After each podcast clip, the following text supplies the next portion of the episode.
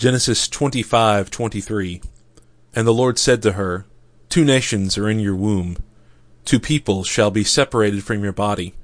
One people shall be stronger than the other, and the older shall serve the younger.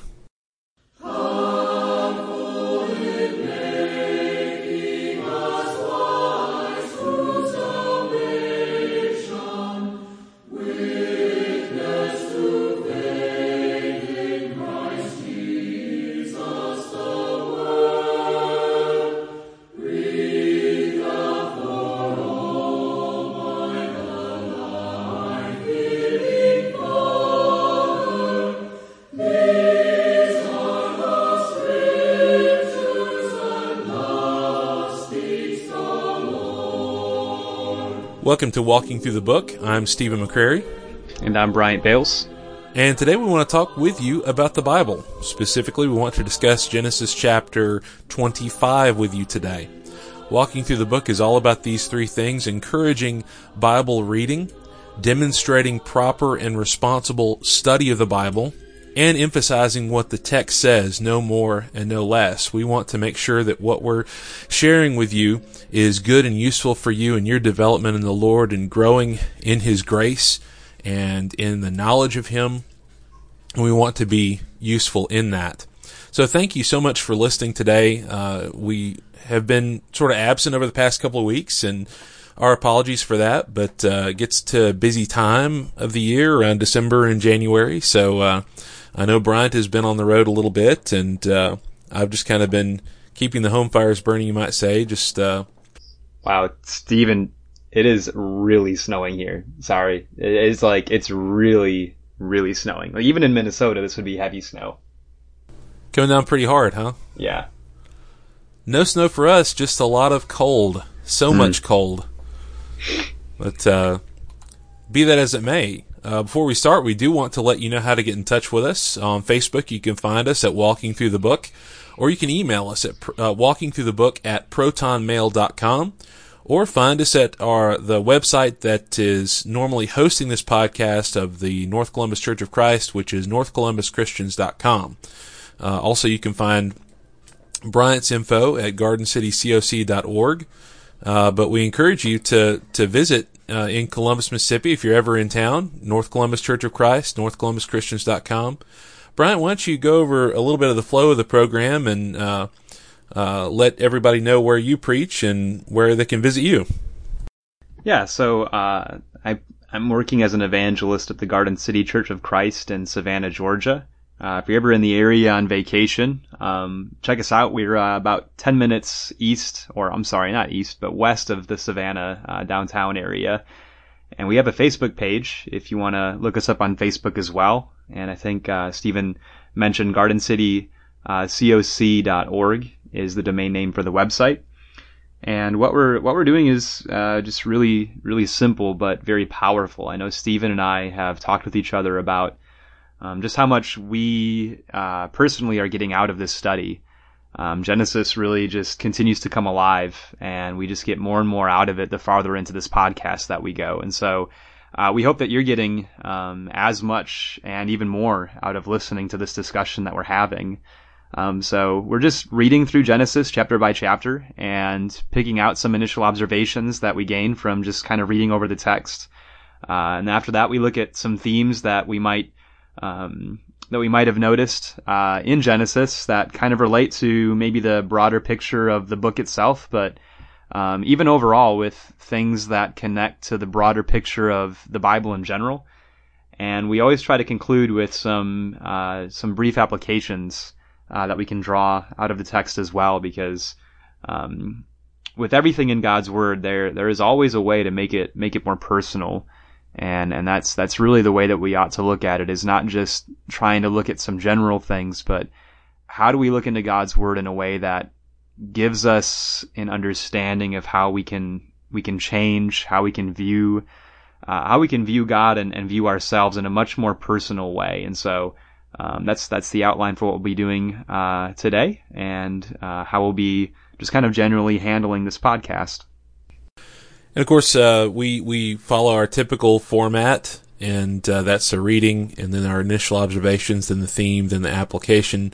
Um, I really feel like the segmented format really helps um, to me. I mean, I I think an important thing if you're going to do podcasting is to from time to time try to listen to your own podcast as uh, disruptive as that might be, or or uh, because I I don't really necessarily like listening to my own voice sometimes.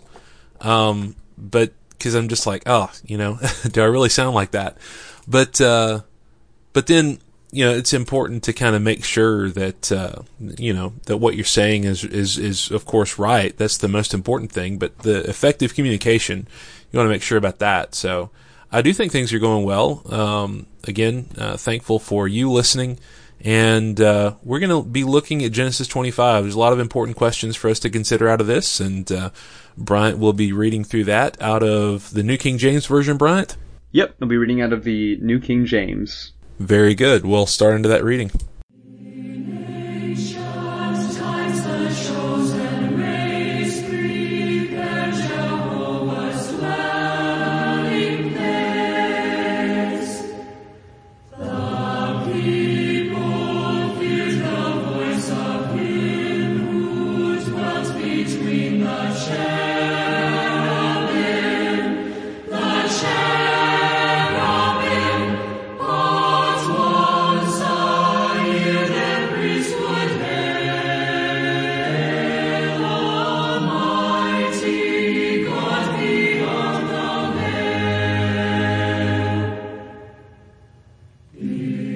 Genesis chapter 25 Abraham again took a wife, and her name was Keturah. And she bore him Zimran, Jokshan, Medan, Midian, Ishbak, and Shuah.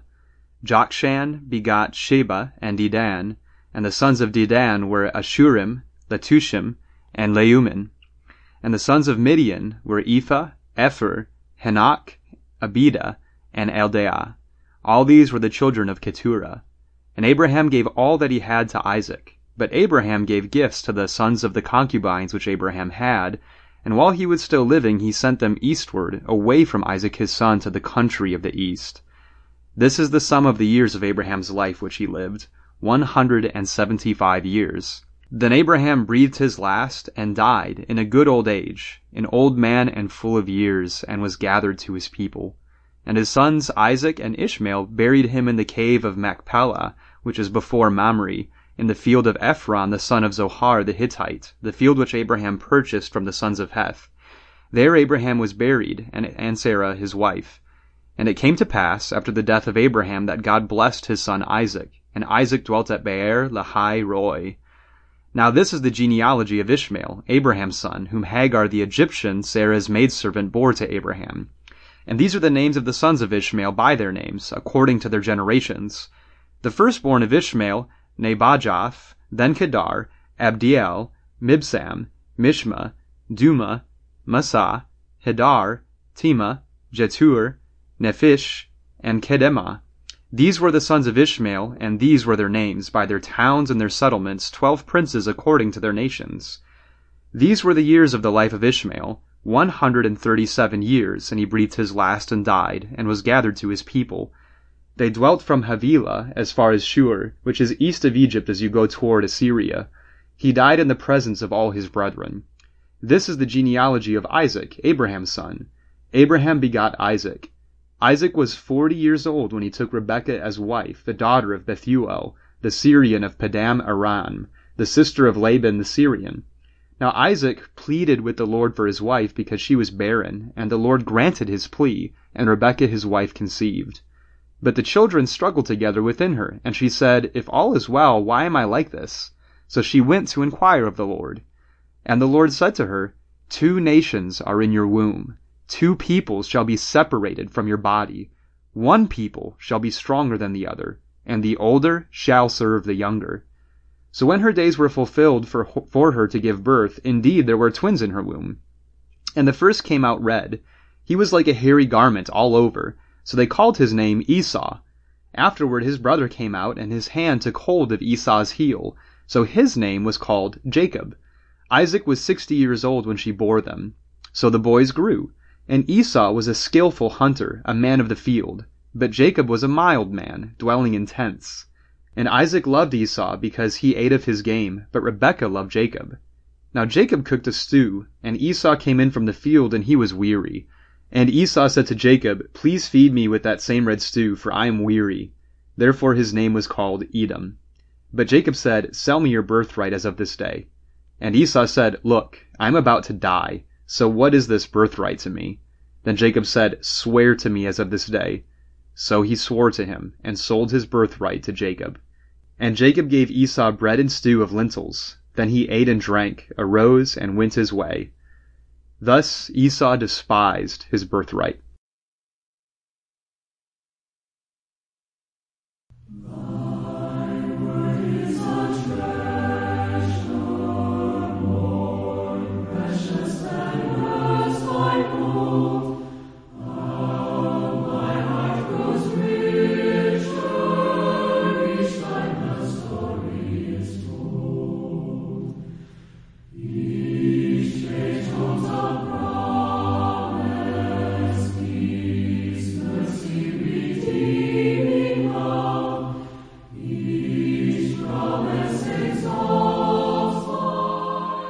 So, going into initial observations for this particular chapter, um, I know, Bryant, we've talked a good bit uh, before recording about a few of the things going on in this chapter.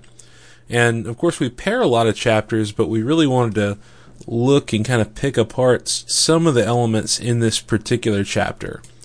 And uh, one of the things that I kind of noticed as we were looking at it, it just sort of hit me that here's Abraham, and what are we, as we study through the Old Testament, what becomes actually pretty common, uh, really starting, I think, with Jacob, is this idea that we see of polygamy, um, where a man obviously has mm-hmm. multiple mm-hmm. wives, at least at least two wives, um, and but but I noticed, I guess I'd never thought about this before, the fact that Abraham is taking another wife, but this is after Sarah has already died.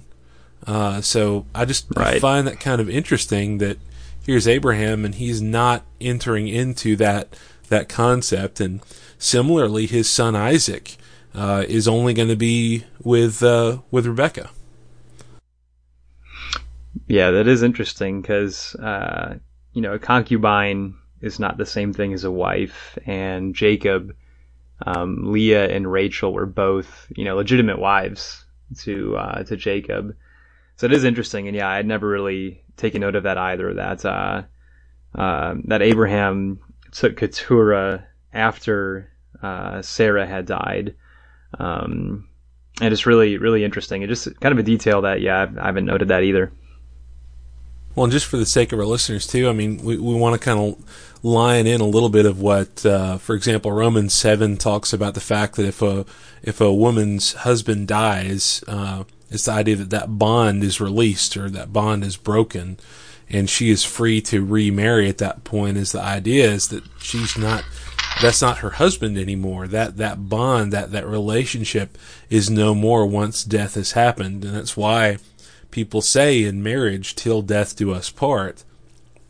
And so uh, generally i think we have uh, you know a sense where abraham obviously we know that the whole point of these things uh, is just what Jesus says to um, to the Jews in you know places like Matthew five and Matthew nineteen, especially Matthew nineteen, where he's saying you know Moses lets you divorce your wives for any reason, but from the beginning, God made them male and female, and the idea that marriage was supposed to be something that is together in that sense.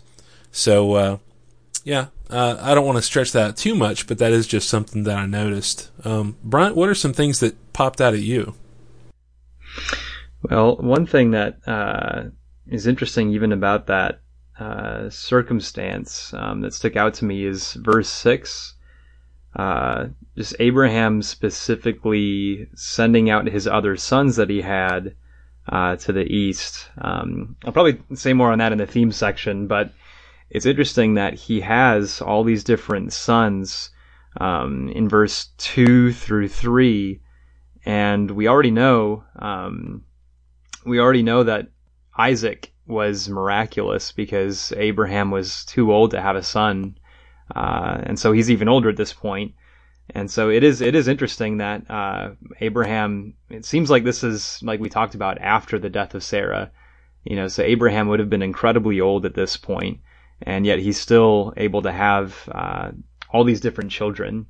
And I just I wonder if that's you know uh, if it's not too much of a stretch to say that uh, God gave Abraham the ability to have more children, um, seeing as old as he was. Uh, what do you think about that, Stephen? I think it's a very very much a possibility. Um, you know, all all throughout the scriptures, you've got this idea, and I think it's in the Proverbs. Um, I may be getting the passage wrong, but the the idea that children are like arrows within your quiver, mm. um, that they're an honor to you. Uh, so the idea of many children is great honor to uh, to to a man, and this, this is, I think, just again, uh, this is in some ways part of what God has been telling Abraham, you're going to be a father of many nations. The idea that, that, you know, you're going to be, you know, from you, all these different places are going to come. And, and that's, and that's pretty clear because among these sons is this, uh, this, uh, person named Midian. And Midian goes off and there's the land of Midian by the time we get to, to Moses. So, um, so, some familiar names there. So I don't think it's a stretch to say that God is just uh, continuing to bless Abraham in these ways. Mm. You know what? Another thing that we that, that I think you could just kind of take out of this too, the fact that Isaac, what does he do when he finds that Rebecca is barren? He pleads mm. with the Lord uh, right. for her. And uh, I think that's just something for us to think about too. Um, and just something that kind of I didn't really particularly look at. I don't think Isaac and Rebecca are the first people we think of when we think of couples in the Bible that, that were barren and couldn't have children. Um, mm. You know, uh, I, I, think oftentimes we may think of uh, uh, Hannah um, in First Samuel. We might think of uh, might think of John the Baptist's parents um, in the book of Luke, but uh, just uh, something that really jumped out at me there. I don't think there's an account, and maybe I'm just not remembering. But Stephen, do you do you remember if there's any accounts of Abraham actually praying uh, for God to grant him and Sarah a child, or if that was just God Himself made that promise I don't recall any kind of. The only thing I really recall is you know, oh, that Ishmael would live before you. The right. idea that, yeah. That, you know, why can't you make Ishmael the son of promise? Um, that's right, the only thing in, approaching that I can think of. Yeah, because when in chapter 16, when Sarai, uh, obviously later as Sarah, uh, when she realized that the Lord was restraining her from bearing children, um, her solution was to give Hagar to Abraham and not to pray to God um, for a child on the basis of His promise and for her to be that person. So, and the reason the reason I point that out is I just think it's interesting that um, Isaac had the faith to pray to God for that uh, when it doesn't seem like there is a distinct event we see, at least written down, where Abraham did that same kind of thing exactly. So I think that's, that's just maybe it's like an inference that because of Isaac's faith, he understands that it's the will of God hmm. and that it's of God and from God, since he himself he is the child of God's promise, right? So he right. understands that life ultimately comes from the Lord. So I just I think that is really interesting to see that he had the faith to initiate that.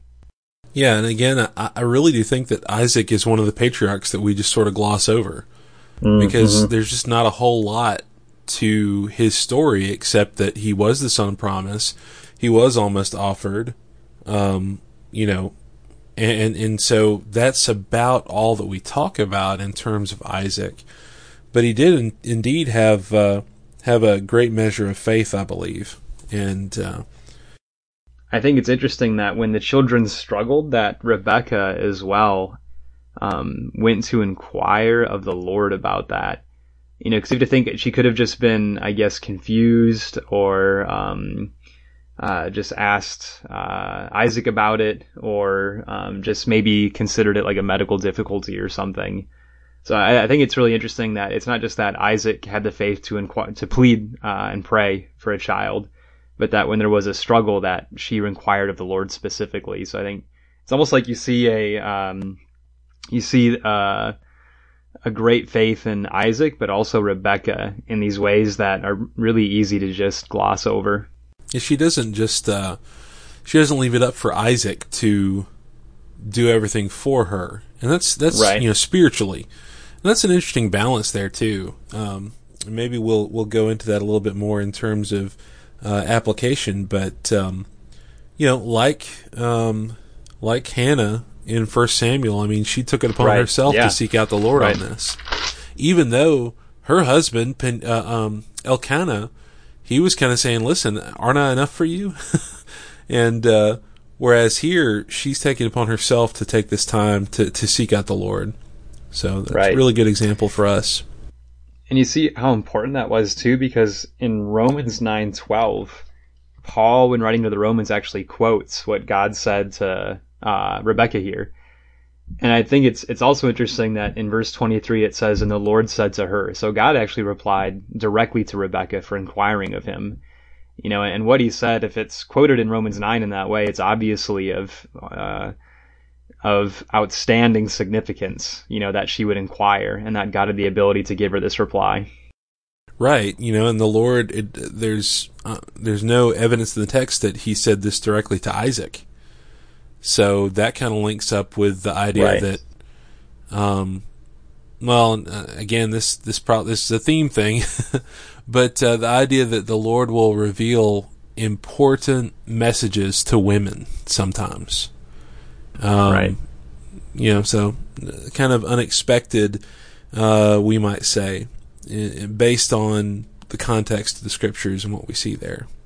Mm. And mm. we we do see some seeds being laid here in terms of Isaac and Rebecca's favoritism, and that is a huge problem that right. is going to really be passed down and and really manifested in the misbehavior of their children.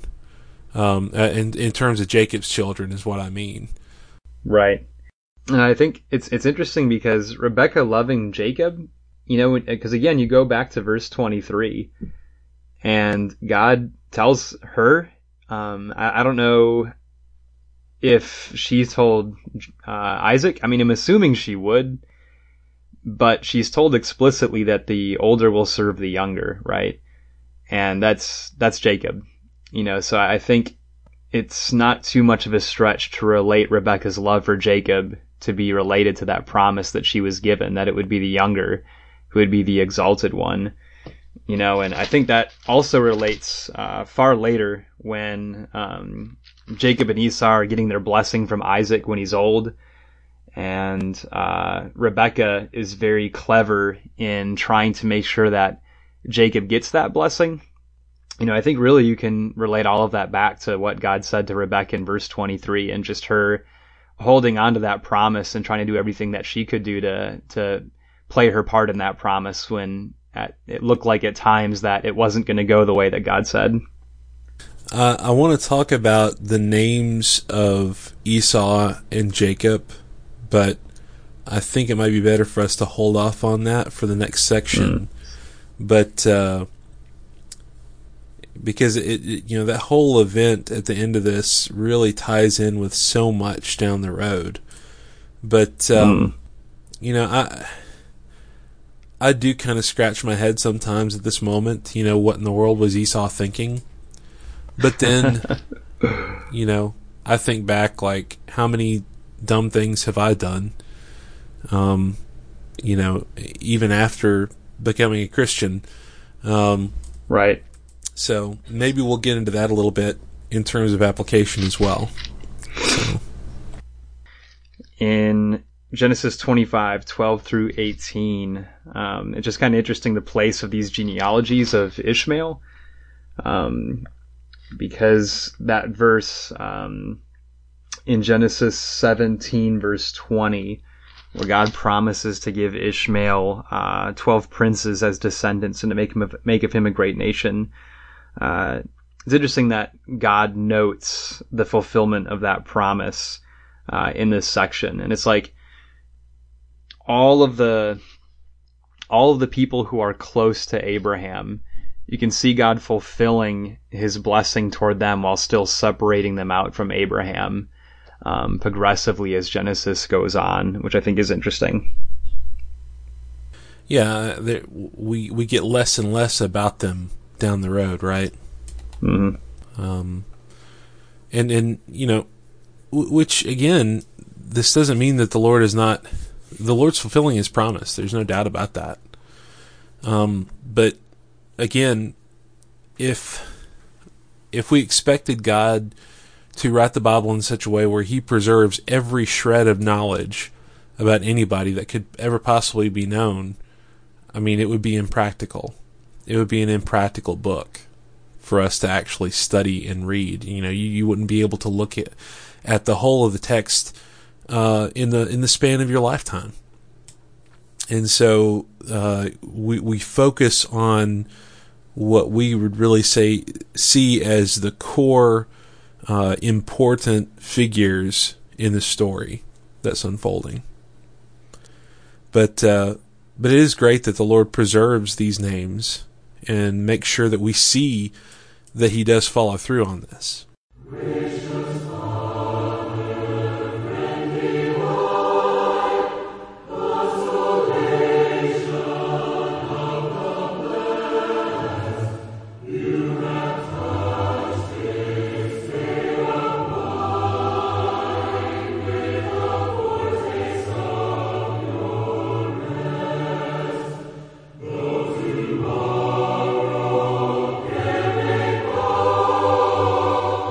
I think there's going to be a lot to discuss in terms of the theme section because these are some pretty big things that are being brought about here.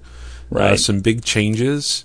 And uh, so as we look at this, you know, when we look at the theme section, we're we're looking at the greater picture of the scriptures. We want to look not just in Genesis 25, we want to bring in all the books of the Bible all of the knowledge that we have, at least, of the book, and uh, so that we can maybe assemble a big picture of what's going on and make some connections. Because we need to make those connections. Uh, if we don't make the connections between what's going on here and down the line, and in terms of the whole scriptures, it loses a lot of its significance. And uh, there, there could be a lot of things, a lot of important things that we're missing. Um, just the fact that God, you know, we, the last thing we mentioned last uh, last uh, section was the fact that here God, He's even keeping His promises in terms of this uh, this person that really doesn't have much of anything to do with the promises that are to be fulfilled. Um, you know, this this person is person Ishmael and his family. I mean, there's really nothing moving forward that they're going to do in the span of the greater story of the of the scriptures but yet here is here God is making it clear to us, no, I, I deliver on my promises. You know, I don't tell somebody I'm going to do something and then not do it. Um, mm. So, uh, just generally, that's some some good things for us to think about. One of the things that uh, we might kind of get the ball rolling with in terms of the theme section, uh, maybe we could kind of go backwards, Bryant, because uh, obviously, what happens at the end of this chapter um, changes everything. Mm-hmm. Um, right. In a movie or a TV show where you go back in time and, you know, a character does, you know, decides to do something different than they did before. Or maybe you think of the movie It's a Wonderful Life where just one person being out of the picture supposedly changes these things drastically. Well, um, if there was such a thing as quantum theory, where you have all these different universes and there are all these alternate possibilities, then uh, there there uh, could conceivably be a universe out there where Esau had not sold his birthright. Of course, I don't really believe that to be true. I think that uh, I think we've got the reality that we have right here and now, and so. But you think about all the good things that Esau could have been a part of, and the Hebrew author really deals with this very well. And uh, and we want to kind of think about this, but also want to bring it back up during application. I'm just going to generally talk about in Hebrews 12. Um, there's a discussion there, and we're going to read uh, some of those verses in the next section. But he's warning Christians there, you know, lest there be any fornicator or profane person like Esau, who for one morsel of meat sold his birthright. Um, and, and it, and, it, connects the idea of Esau and bitterness because he talks about the root of bitterness springing up inside us. And so we want to discuss that some in the, in the final section today. But, but that does tell us that there was some bitterness involved in what Esau did and how Esau, you know, how all this was really brought about. Here's Esau. He could have been the one to continue this great line. And what, are, what's so great about this line? Well, it's the messianic line. It's the line that's going to bring about the uh, the Messiah itself, mm-hmm. the Messianic covenant, and the importance mm-hmm. of that. Esau could have had that. He could have been in Jacob's shoes in this, but because of this, because of the whatever happens in the in in the later chapters, right? And there's some, uh, you know, someone could make a case that well, you know, Esau is tricked out of it. Well, maybe, but if we understand what the scripture is saying, he made this choice before right. any of that ever happened. No, yeah, I think that's such a great point because um, something I, I, guess I haven't taken much thought of, and I really just you saying those things um, kind of got gears turning on this. Um, it seems like Isaac really respected that he was the child of God's promise. Um, and just kind of you get some inferences, kind of like 21, where he pleaded and prayed to the Lord for a child. I mean, you know, and then when in chapter 24, uh, something we talked about in the last episode, Isaac went out to meditate in the field, you know, in the evening. I just think that's that's a really interesting um, indication that it seems like he really took his faith in the Lord very seriously. Uh, so there's there's just no way that Esau was unaware that he was connected to these promises that God had progressively been making with Abraham and his father. You know, I, I just imagine that Isaac was very diligent, especially with Rebecca as well, that they both would have been really diligent to teach their children about what God was doing and the promises he was making. And so you just imagine for Esau to, at any offer of anything, to give up that birthright. Wow. You know, and for Esau, and I, I, think it's almost like an understatement then in verse 34, he despised his birthright. I mean, he, he really just was unconcerned and didn't care, it seems. So let me just think about this out loud for a minute, and maybe I won't get myself into trouble. Uh, but you think about, you know, how did Esau, uh, how did Isaac grow up knowing about mm. Ishmael? Mm. Um, obviously, Abraham is told by God this is the son of promise. He's the one that's going to be, you know, he's going to be through him. You, is it possible that Isaac growing up being reminded that no, Ishmael is not the son of promise, you're the son of promise? Do you think that might have led him to have more of an appreciation for Esau mm. being the one that indeed is going to be the inheritor, the, the, you know, and maybe he doesn't quite have the appreciation for Jacob as he ought to have. Mm. Um, you know, I, I, I don't know really, uh, you know, when you get into this moralizing in terms of Old Testament characters, you do have to be careful. But, uh, you know, that is something to think of in terms of, you know, how would these people have really been thinking about this on a normal basis? Um, and so that, that, to me, that may be a possible explanation as to why Isaac is so devoted to to Esau. But we'll see some other things later on because uh, in the chapters to come, we're going to see that Isaac liked the meat that Esau cooked uh, when he came in from the field. So there's that aspect as well, I guess. Yeah, and uh, back a little bit earlier, so in the um, opening comments, I mentioned uh, verse 6, going back to that for just a second, um, that Abraham pushed Isaac, or not Isaac, but pushed his other sons, the brothers of Isaac, uh, to the east. Um, I don't know if uh, if you're listening to this, if you've noticed in your reading of the Bible, but the idea of sending someone or something out to the east is is a very consistent theme in the Bible. Um, for instance, the entrance of the tabernacle and the temple uh, faced east, and so you had to come in through the we- through the east. You know, obviously you'd be facing west, but then you would exit going out towards the east, which would have been facing uh, the sunrise. Um, or was that the sunset? Do I got that right? I always mix the sunrise and the sunset up with with directions. Um, but anyway, no, no, sun, uh, sunrise rises in the east. yeah, okay, that's right. So Genesis chapter three, uh, Genesis chapter three twenty four. After uh, God drives Adam and Eve out of the Garden of Eden, he places the cherubim at the east of the Garden of Eden, which is interesting. It seems like that would have been the entrance to the Garden of Eden to the east, which is a lot like the tabernacle uh, and temple. Mm-hmm. Um, and then chapter 11, verse 2, you've got the Tower of Babel. And chapter 11, verse 2, uh, what do you know? Which direction were the people uh, journeying? It says, and it came to pass as they journeyed from the east. So that's kind of interesting.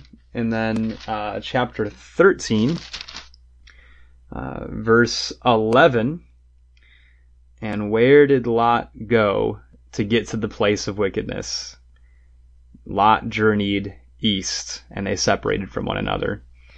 Uh, you know, in Right. Babylon, in relationship to Jerusalem, was out east, and Zechariah also has a vision uh, of some women with stork wings, uh, kind of strange, who have a woman in a basket with a lead cover, taking that wickedness, as what it's called, to the east. So you just have all these different uh, references to the east, and I'm not really sure what to make of all that. I just think it's an interesting theme that clearly there's there's purpose in the consistency. Um, and I just think I just think that's that's that's it's interesting. Could just be a simple geographical thing, though. Maybe, I mean, maybe.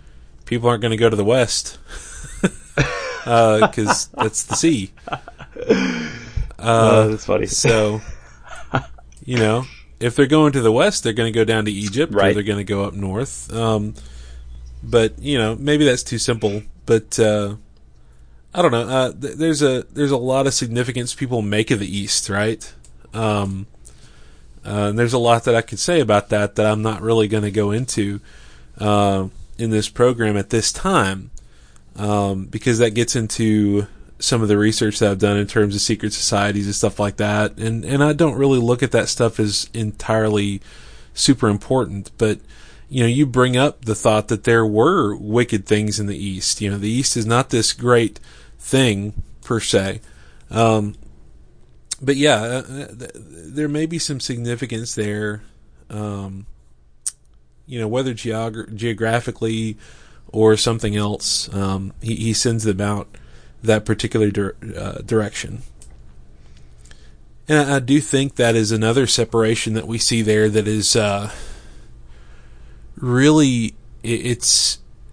I I don't think it was out of hostility. I don't get the impression with that from the text. I think it's just something where uh, this is you know this is where y'all are going to go basically. Yeah, And while he was still living, he sent them out that way. Yeah, it seems like it's uh, you know it's Abraham's understanding of the exclusive nature of God's promise. You know, 'cause I think Yeah, I think we had yeah. talked about this before recording. You know that uh, Abraham at other points wasn't the one initiating um, separation. For instance, with Ishmael and Hagar. Uh, Mhm. That was more Sarai, and then God then confirming to Abraham that he could do what Sarai or what Sarah had um, had said for him to do. Uh, so it's interesting that Abraham is the one initiating this, you know, and it, was obviously multiple children that he had to do this with, you know. So I just I kind of uh, see some adamancy in this. It's a it's a similar moment to Abram and Lot uh, separating because I I do think the subtext is that there could be problems among these family members down the road if they don't just separate now. And I think again it speaks back to I think um, a few a couple of months ago, a few, few months ago, we did a, the episode at Profitable for Teaching at Rustic Youth Camp where we talked about that subject that sometimes it's actually needed for us to see the problems that may be on the horizon and just go ahead and cut that off and go ahead and say, okay, let's, let's, you know, you go do your thing and I'll go do my thing before it becomes a major problem. So, and maybe, maybe I'm making too much out of this, but the, the, I, I do think there is a wisdom to this. I mean, what's going to happen? Abraham's gone and then you have all these people in the same place. Well, you know, these other groups could just as well claim, well, we have just as much claim to this land uh, as you do, Isaac, because you know Abraham was our father too. But uh, but Abraham saw well enough to know that this this is what needed to be done at the time. Uh, I really love the phrasing uh, concerning Abraham's death. I really love that statement in verse eight. Uh, that he died in a good old age, an old man and full of years, and was, was gathered to his people. What does that mean, gathered to his people? Um, I think the idea of good old age implies the mm-hmm. idea of his faithfulness to the Lord and the fact that the Lord has blessed him for so mm-hmm. long and that the Lord had, had been with him for so long. An old man and full of years. I'll tell you, that's the way that I want to die. I don't, I don't mm-hmm. want to die, uh, you know, I don't want to die too soon, right? Nobody wants to die too soon. Um, I think just about everybody wants to die in a good old age, having lived your life with purpose. And uh, of course, if you're a Christian, you you want to have this idea that that uh, that I'm living my life faithfully in the way that Abraham lived his life. But mm. uh, what what do you think about that term gathered? Uh, that phrase gathered to his people. What might that be talking about?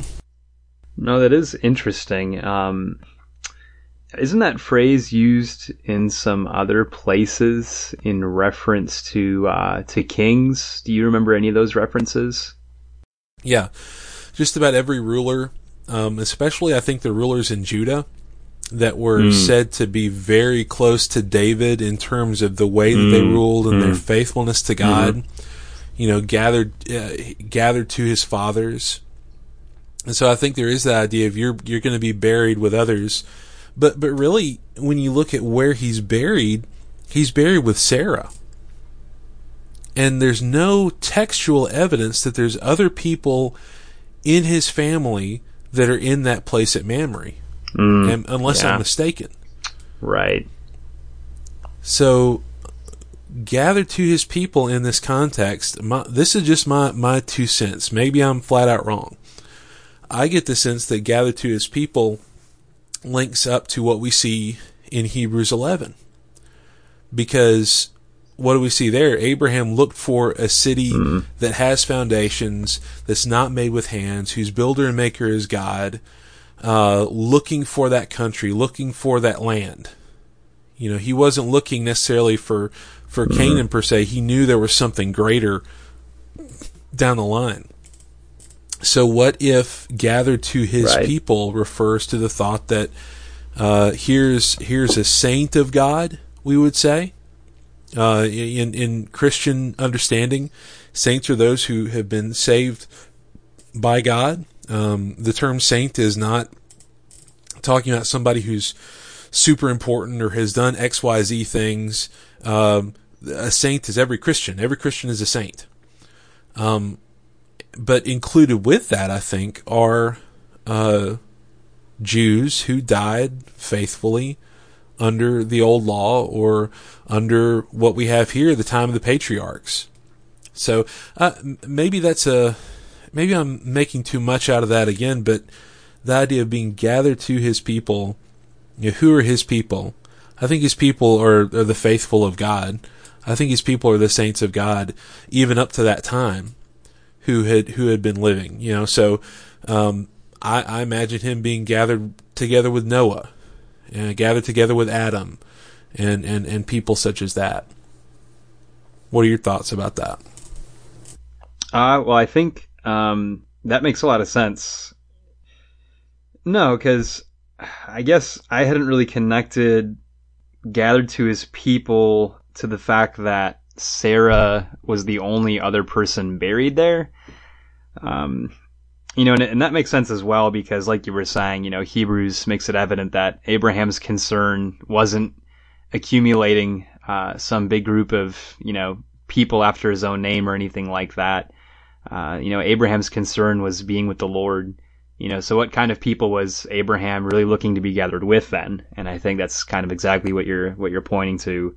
You know, and there have been obviously um, those who have been faithful to the Lord before Abraham as well. Um, but yeah, I do think you know what you pointed out, especially about Sarah being the only other person buried in that location, um, really seems to point to a, a greater meaning to that. So the further genealogy of Isaac, and of course we want to talk about uh, what's being said to uh, Rebecca and kind of mine some of that out too. Two nations are in your womb. Well, down the road we're going to see obviously Jacob, right? The nation following Jacob. Uh, Jacob is going to be named Israel, and that indeed is the foundation of the nation. You would say. Uh, that nation is not really even going to become a nation, though, I would argue, until they go through the Red Sea after the Exodus. Or during the Exodus, I guess you would say. Um, and then Esau's nation is going to be the nation of the Edomites. And uh, we we have the explanation about therefore his name was called Edom. Uh, so that that thought of uh, I guess you would say sort of a redness or a, uh, you know Esau's name itself means hairy, and so uh, what's interesting about the Edomites is that up until I would say I, I haven't really looked this up recently, but until fairly recently, within the last like 80 years, I think most scholars thought that the Edomites were another made up uh, quote unquote made up biblical nation like the Hittites. And that's really funny because you can, you know, uh, 100 years ago, people would say, you know, well, yeah, the Hittites were never really a people. There's no evidence of them. Um, but now you can actually go to college and major in Hittite studies. Uh, um, similar thing with the Edomites. They found the stone city of the Edomites. It's a city that's that was carved literally within the rock uh, out where they out where they lived, and uh, you you even have um, you have references to this. Uh, I believe it's in Obadiah uh, that you know you Edom who live within the mountain. You think you're strong, but the Lord's going to take care of you. That sort of language. Uh, that God was going to bring judgment upon Edom ultimately, and that's really what what happens. Um, so you think about the two people separated from the body of Rebekah. One people shall be stronger than the other, and the older shall serve the younger. Well, I think ultimately what we find is that, you know, when was that ever really a thing? Well, it never really was a thing in um, Esau and Jacob's lifetime, was it? Uh, I don't think you ever see a point where Esau serves Jacob personally. Hmm. But I do think you see it within the scope of uh, the right. nations um, themselves. You have times down the road where Edom is going to be subject to Israel. Um, and certainly the idea that, that God is going to bring judgment upon Edom, that is within itself a subjection uh, under the purposes of the God of Israel, the God of Jacob, the God of the house of Jacob. And I think again that that that I think that's why so often you see that phrase being brought up within the scope of the Old Testament, especially like in Isaiah, the God of the house of Jacob. That that title is brought up because that means something that's very important. And it, and it relates to the promise being being made here. Yeah, I mean that it's just so interesting because God is aware of the greater aspects of what he's going to do uh, leading up to Jesus and even beyond Jesus with the church. Um, there is uh, a verse in Ephesians chapter 3, verse 5 and 6 that's really interesting. Uh, talks about the mystery, um, the mystery that's been uh, hidden in other ages, it was not made known to the sons of men, as it has now been revealed by the Spirit to his holy apostles and the prophets, or and prophets, that the Gentiles should be fellow heirs of the same body and partakers of his promise in Christ of the gospel. Um, you know, and who would think that's that's the mystery that God hid within His own mind um, from the before the foundations of the world, and that's just to make the point that God God knew what He would do and how He would do it, and it's incredible how such profound aspects of that work, things that are so awesome and big in their concept and execution.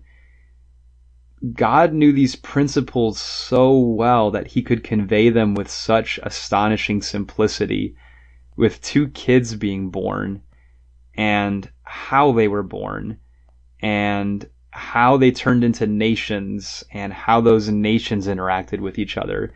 It just, it really amazes me that Moses could write this down by inspiration and that this seed in verse 23, this one verse, um, could could turn into this incredibly important uh, truth of principle that Paul pulls from in Romans chapter 9 when he's talking about who are God's true chosen people. Is it Israel or is it is it saints, like you said earlier, Christians?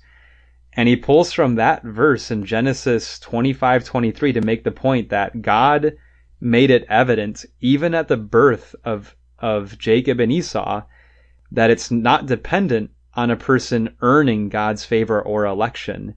It depends on just who God chooses to elect himself and us becoming those elect people. Um, and that's not to say that Jacob was destined to go to heaven and be saved. God was just trying to demonstrate the principle that when he makes a choice, he will be faithful to fulfill the execution of what is involved in that choice. Um, so anyway, it just, it's incredible that such a huge concept, such an important concept, something involved in God's eternal working is conveyed in these children being born. And in just one verse, God summarizes these points together. Right. And to sort of dovetail off of that too, um, what we have to recognize is that God indeed is utterly in control of the course of nations. Right. And when God talks on that level, there's typically no escaping that outcome. Unless that nation as a whole, you know, if, if it's a bad outcome, if that nation as a whole repents and does the right thing, God relents from that destruction. Uh, in, such as in the case with uh, Nineveh and the Assyrians. Uh, Jonah goes and, and preaches to them, and they turn. They do the right thing for a little while. But of course, down the road, we see in the in the books of the minor prophets uh, that that Assyria itself, uh, which you know Nineveh was its capital, Assyria was going to come to nothing. And uh, so God can indeed set up these destinies among nations, but but we have to make sure that we see that that's what he's talking about here. And you make that point very well that that you know just because he says this about uh, Esau and Jacob, he's talking about the nations. And you even see in the text that's what he's talking about. He's not talking about necessarily Esau and Jacob themselves. Right. And as you say, he's using them to say something greater than what's occurring uh, right there in the in their lives. Right.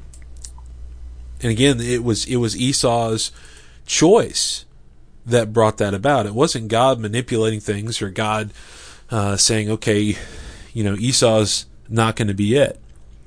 Uh, I think up until this point, he probably saw something concerning that, but we've already seen in terms of, for example, when Abraham uh, was going to uh, offer Isaac up for sacrifice, God stopped it. And God took that opportunity to tell him, Now I know that you love me, seeing as you haven't withheld your only son from me. Um, I think once Esau made that decision to sell his birthright, that was when God absolutely knew uh, that that Esau was not indeed going to be the son of promise there. Mm. How, how Right. about how about Jacob's name, um, supplanter? Mm. I've heard the term trickster being used in, in context of Jacob's name. Uh, what a what a what a crazy name to be born with. yeah. I mean, what if what if what if your parents had just said, "Okay, I'm I'm going to name him Deceiver.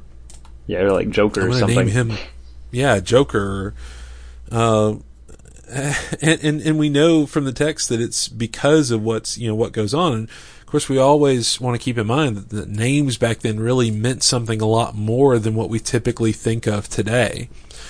But um, but uh, we're going to see Jacob uh, for the first part of his life. He's really going to live out that name for a little while, and uh, but you know, I I think there's going to be a change that comes down the line that really helps him understand really who God is in a way that you know he, he he does not seem to have the same kind of relationship with God that Isaac had or that uh, his grandfather Abraham had uh, until down the line I think things really come together for him Right. even to the point where I really love the moment later on in Genesis where Jacob is talking to Pharaoh and he's he's describing his life and uh, I don't recall that particular passage.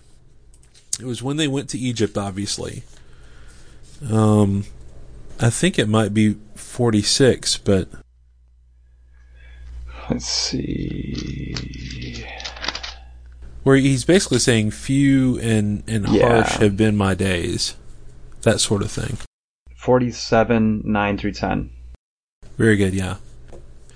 Jacob says to Pharaoh, The days of the years of my pilgrimage are 130 years. Few and evil have been the days of the years in, of my life, and they have not attained to the days of the years of the life of my fathers and the days of their pilgrimage. And so Jacob blessed Pharaoh and went out from before Pharaoh. Um, I, I just I love that description that Jacob has of his life because initially we're not going to see that Jacob. We're going to see a Jacob that I think um, seems really burdened by his name and by his situation, and feels like he has to uh, live up to that basically, or or trick his way around, and he's led that way really by his mother. Um, but down the line, there's going to come a change. There's going to be something different that happens to to to Jacob that really helps him understand truly who God is. And I think you just see a very different person at the at the end of that.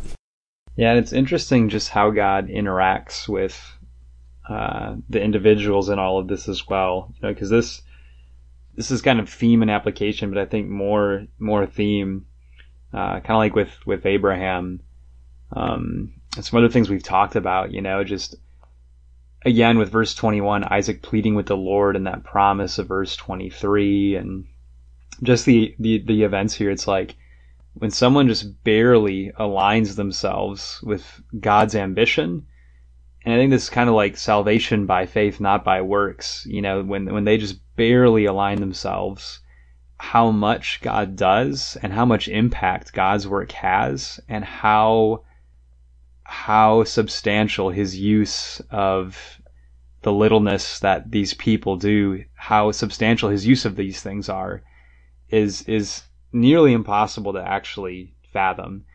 You know, like Isaac, all he does is he prays for his wife, and the Lord grants his plea, and here comes Jacob, who becomes still today uh, Israel, the spiritual name of God's people. Uh, just incredible, and just because Isaac pleaded with his wife. Now, God was looking to do that, right? But that's that's the point that when we align ourselves with things that God is ambitiously striving for, uh, how much God invests in that and how much resource he gives for that cause and, and how much work and sacrifice he, he undertakes himself to, to fulfill that is incredible. You know, and I I love how God chooses to interact for the fulfillment of those things. It's the concept that when you pray for something that you know that God wants, the Right. answer will always be yes. Oh, right, exactly. You know, and, and this should just give so much confidence in those things. But but again, just on, on the theme, you know, we've seen that with Abraham already so much. And that's just something we're going to see more and more of as we go on is, you know, God interacting with individuals in just astounding ways, which he still does today, uh, in, in, in the grandest and greatest of ways, uh, through the simplicity of the church and in, quietness, in committing, committing oneself to good deeds done in righteousness. God continues to, do grandiose things that are hard to perceive, um, simply because those those works that God accomplishes um, really are noticeable only to the humble, uh, and just like just like Isaac himself humbling himself here. Um, I may be making way too much out of this, but you know, just kind of interesting that it says in the New King James that Jacob was a mild man. Uh, you know, he's a peaceful man dwelling in tents. And really, it's interesting that, in contrast to being a skillful hunter, I mean, uh, Jacob being the father of uh, God's true nation, you know, that saints are supposed to be just quiet and peaceable. And actually, uh, this just crossed my mind, but in Revelation, um, let me get there really quick because I just kind of thought of this off the cuff. This, again, you know, this may be making too much of something, but in verse uh, Revelation chapter 20, verse 9, talks about the nations of the world being gathered together, Gog and Magog, to surround uh, God's people. And it says they went up on the breadth of the earth and surrounded the camp of the saints, the beloved city. Um, and I know it says beloved city, but the camp of the saints seems to infer just a, a camp of people kind of dwelling in tents with only God being their protection. You know, they don't have a fortress, they don't have a wall, they don't have weaponry or uh, you know any kind of defense. Um, and I just think it's it's interesting that Jacob dwelt in tents, and that's that's kind of the image that you get of of God's people continuously is is a very mild and peaceful people uh, who are um, very gentle and defenseless, but whom God by his faithfulness protects. It's the it's the children of Israel. Right. Yep. Um and and what's interesting there too is that there was so much importance in the old covenant as to who was allowed inside the camp versus who needed to go outside of the camp. And right. uh, that dividing line was very important. And and uh, uh you know, regardless of, again, we don't want to moralize. So, uh, we don't want to, uh, what I mean by moralize is we don't want to try to take what we have and push it on these people that did not live under the similar circumstance, right? Right. But we can appreciate that these brothers are different to be able to show, you know, again, what are, what is division, what is separation supposed to show? Well, um, Paul says that division uh, can you know ultimately shows who's faithful to God. Um, and, and, and, you know, so those who are are right will be made manifest. He talks about divisions in First Corinthians, and uh, division is not always a good thing, but we can appreciate those things that that that separate those who want to do the right thing and those who don't. And I think even though we're going to see some nastiness, we're going to see some bad things that Jacob's going to do. Uh, again, we go back to why did Esau make this choice? Well, there was some root of bitterness in him where he didn't appreciate what he had as much as he should. And so he gave it up for a bowl of stew, bowl of lentils, you might say.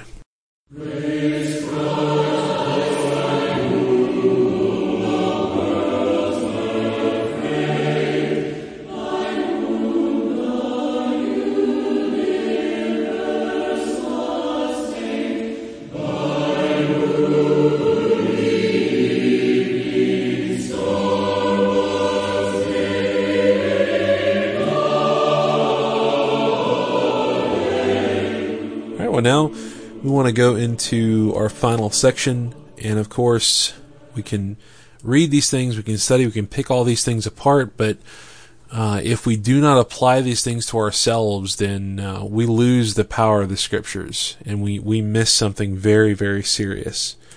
And so, just as we think about this uh, overall, um, I, I, do think the kind of going in the flow of the chapter this time, maybe, uh, you know, Abraham, he knows who the son of promise is.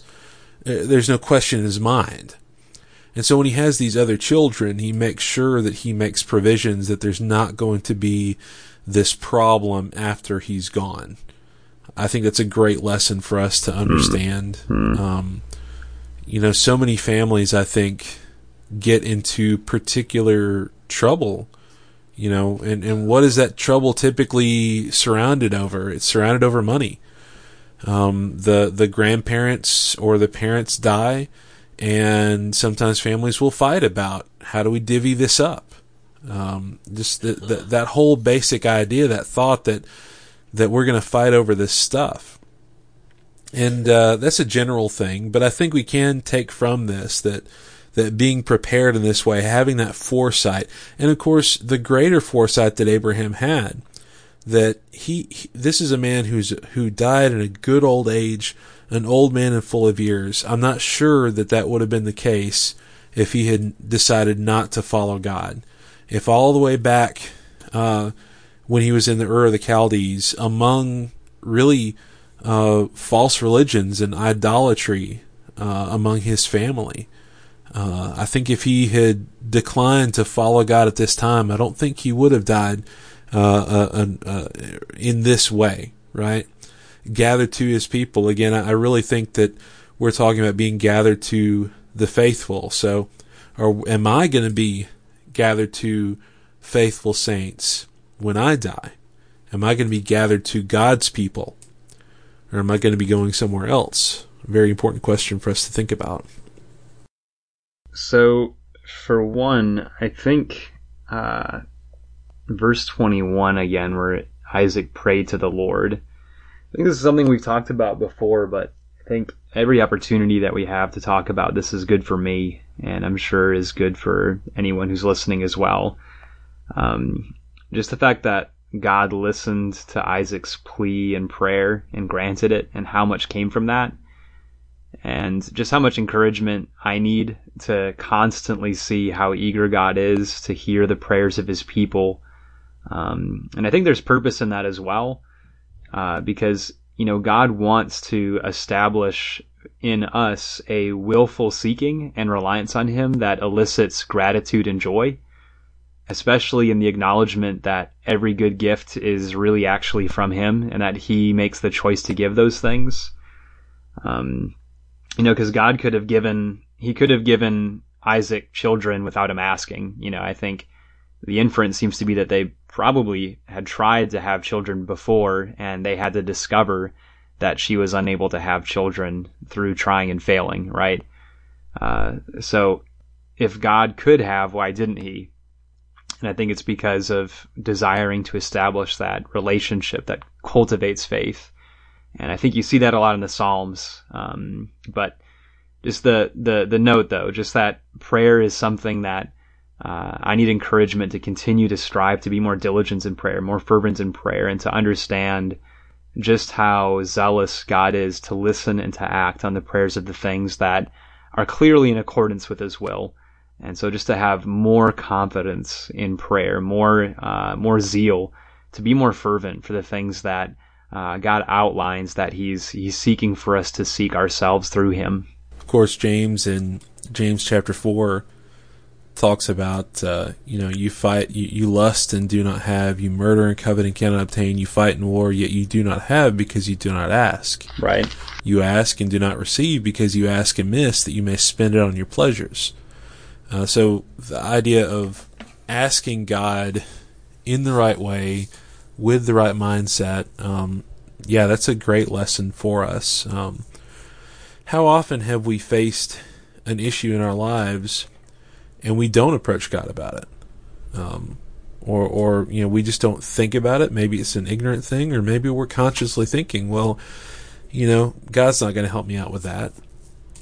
Well, we need to be reading our Bibles and understand that yes, He does want to help us out with those things And Right. uh, us us telling him about our troubles, that's not burdening him. He he can shoulder the burden. He can take care of it, uh, and our lives would be so much better. Uh, I think if we if we learned that very very important thing. Right. You know, and there's a lot of Psalms where the psalmists feel as if there's a barrenness in relation to God's promises in their time. Uh, so not with like, you know, children, physical children, but with what they know God is seeking to do and what is not happening or what has happened. For instance, Psalm 89 is an example. And I won't read but a couple verses of the beginning of the psalm, but the psalm ends with the psalmist actually acknowledging that it seems like he's living in the time when Jerusalem has been destroyed. You know, and Jerusalem was the place of God's promise. It was the place where his name was to dwell forever.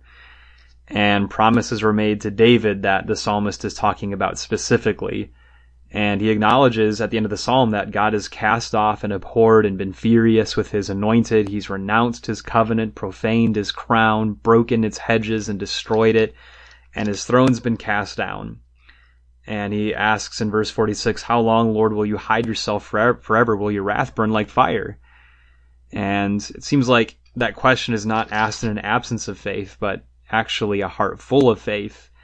And I say it especially because of verse 1 and 2, where he says, I will sing of the mercies of the Lord forever. With my mouth I will make known your faithfulness to all generations. For I have said, Mercy shall be built up forever. Your faithfulness, uh, your faithfulness you shall establish in the very heavens. And so he starts the psalm with the assurance that once he gets to the hopeless appearance, he understands already how amazing it is that he knows that God, by his mercy, will build the city back up that he's promised. He will fulfill his promises. Now, that does not take away the present barrenness and the distress of it. But what the psalmist chooses to do is to trust in who God is and draw closer to God in that barrenness. And so that's just one example of the Psalms of, of that principle taken to a fuller place later in the scripture. And that's really the key, isn't it? I mean, we have so many examples of people seeking out God and asking Him why. Right. Why is this the situation?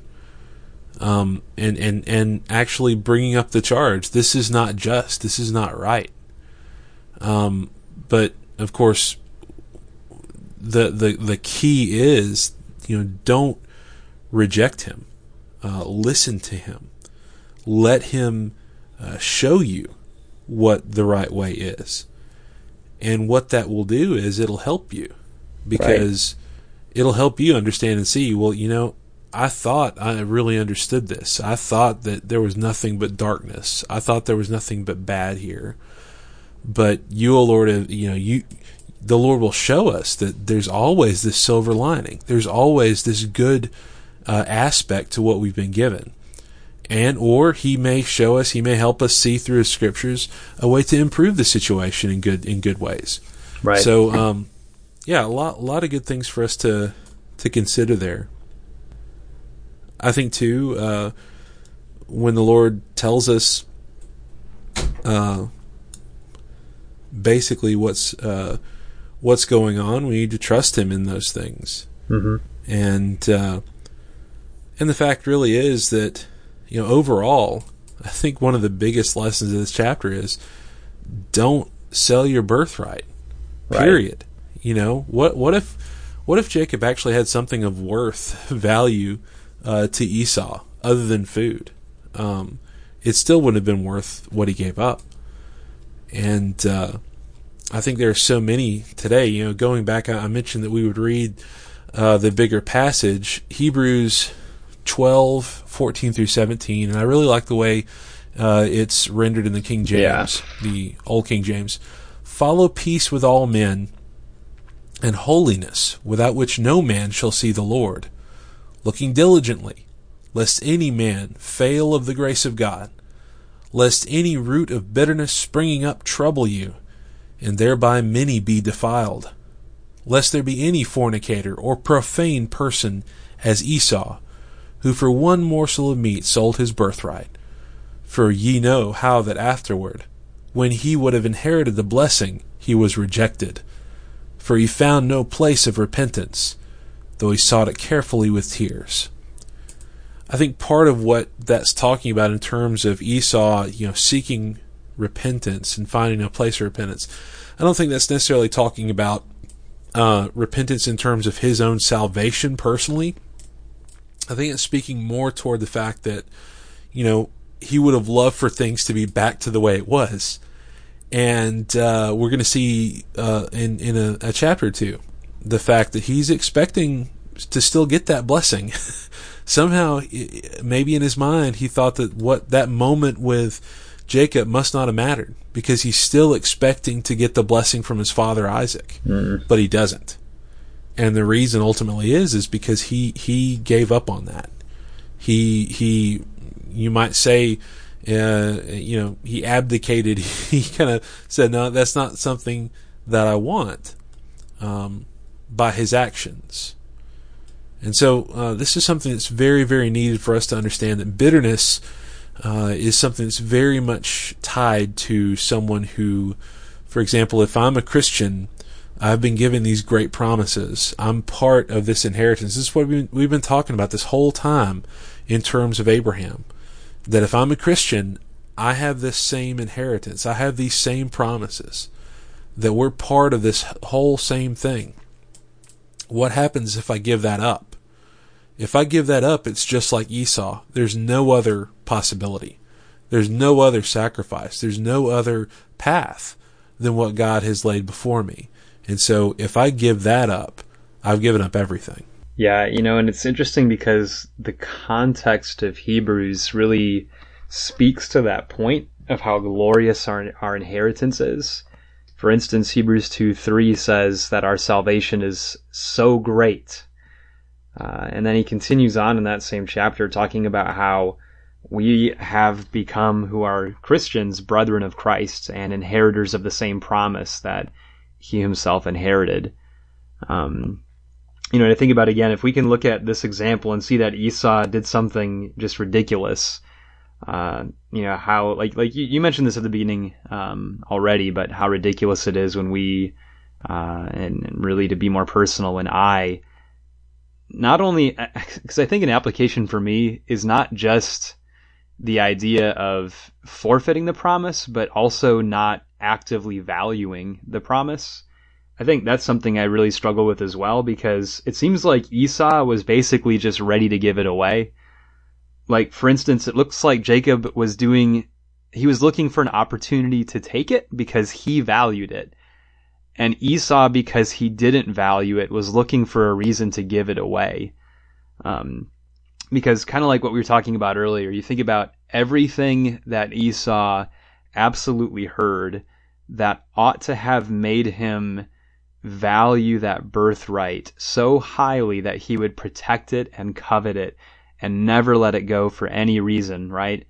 But you could also think about the burden that he could feel like it placed on him, like, oh, great you know, I've got to live up to this grand expectation, you know, and I didn't ask to be a part of this huge plan that apparently the God of the universe is working out, and here I am in the midst of all of this, you know, and you could imagine almost feeling um, frustrated or angry that he's got some obligation to this thing that he didn't even put himself into, but he was born into, you know. Um, you know, and so we just as as Christians, we really need to constantly saturate our minds with the understanding of what scripture speaks to that what we've attained and how we've attained it and what God has sacrificed for us to obtain it. Um, you know, it, it should be our attitude not just to never give up on our faith, to never forsake our faith, to never give up the inheritance that God has given us, but to more actively engage ourselves in it more and more and constantly looking more intently at just how valuable it is. And that really is really it's the overall exhortation of the Hebrew letter.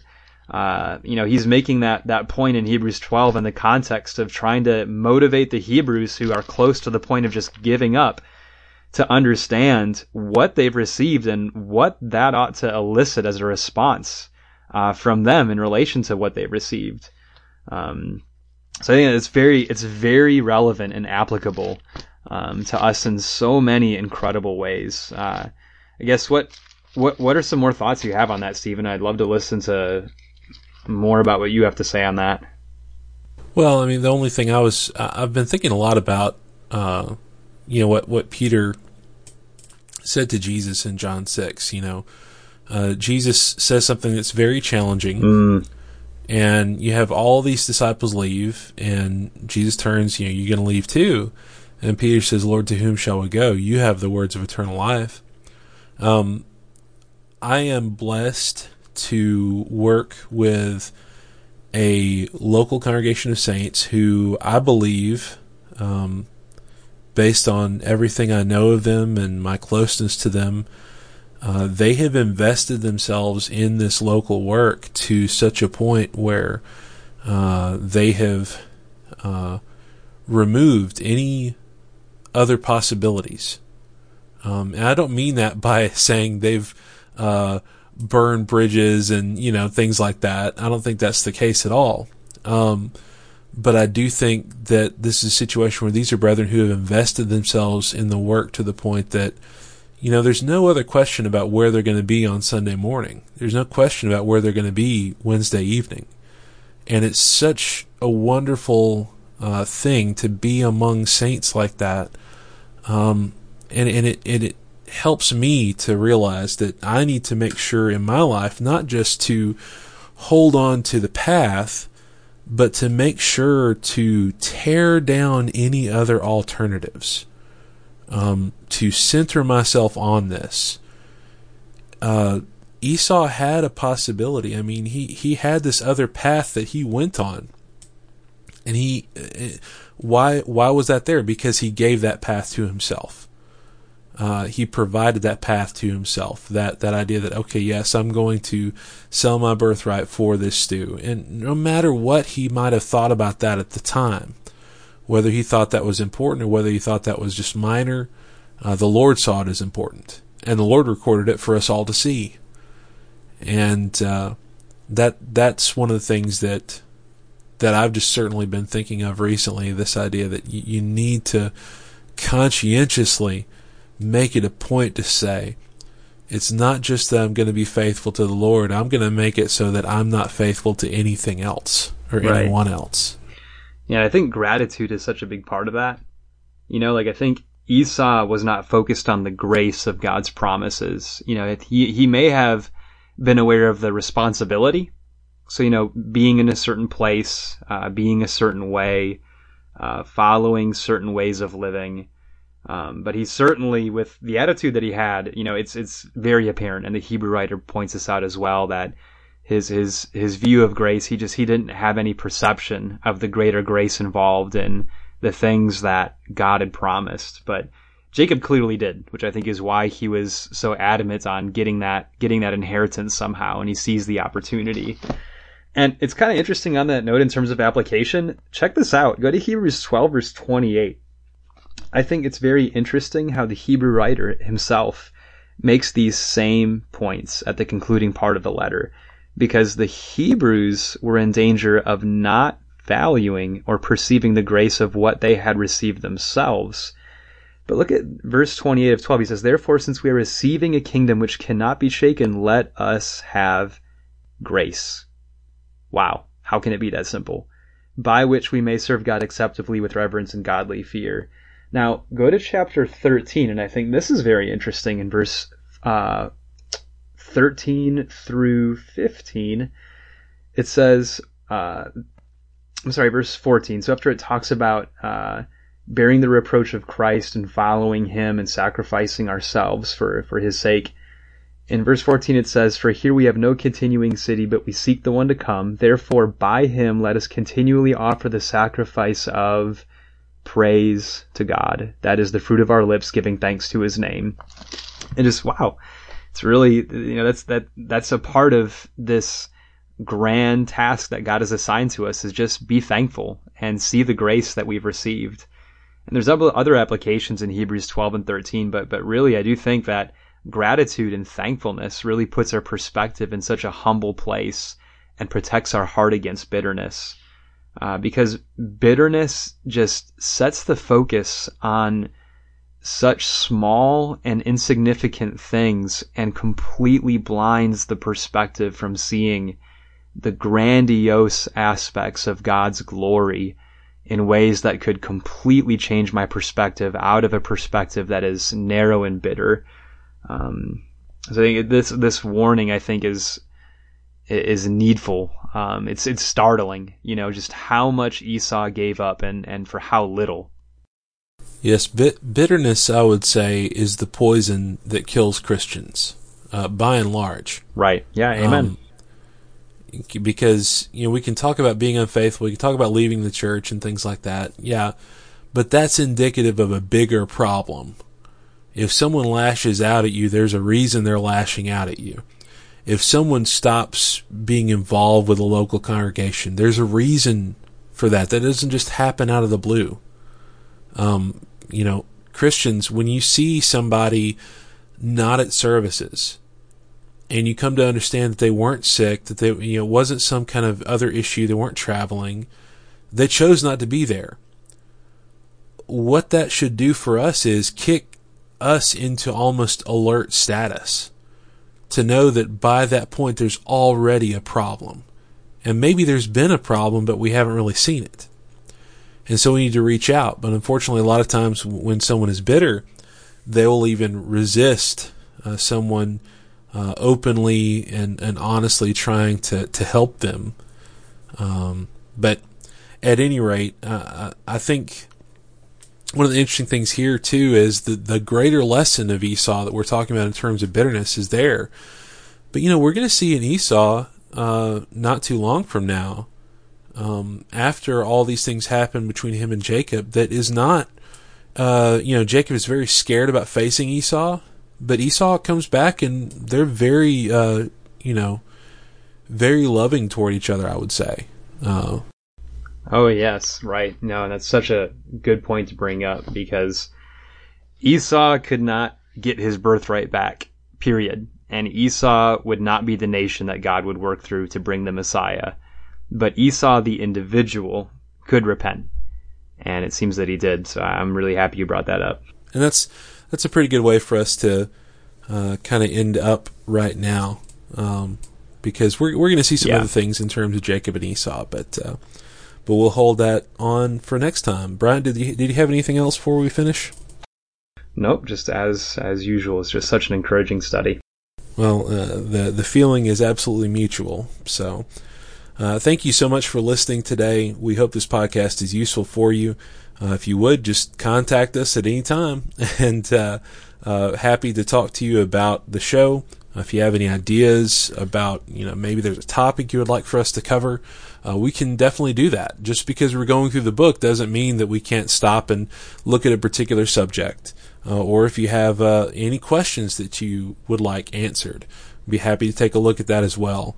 Uh, email us at walkingthroughthebook at protonmail.com or message us on Facebook. Um, next time, Lord willing, we will be dealing with Genesis chapter 26. Until that time, study well, be lights to God's glory.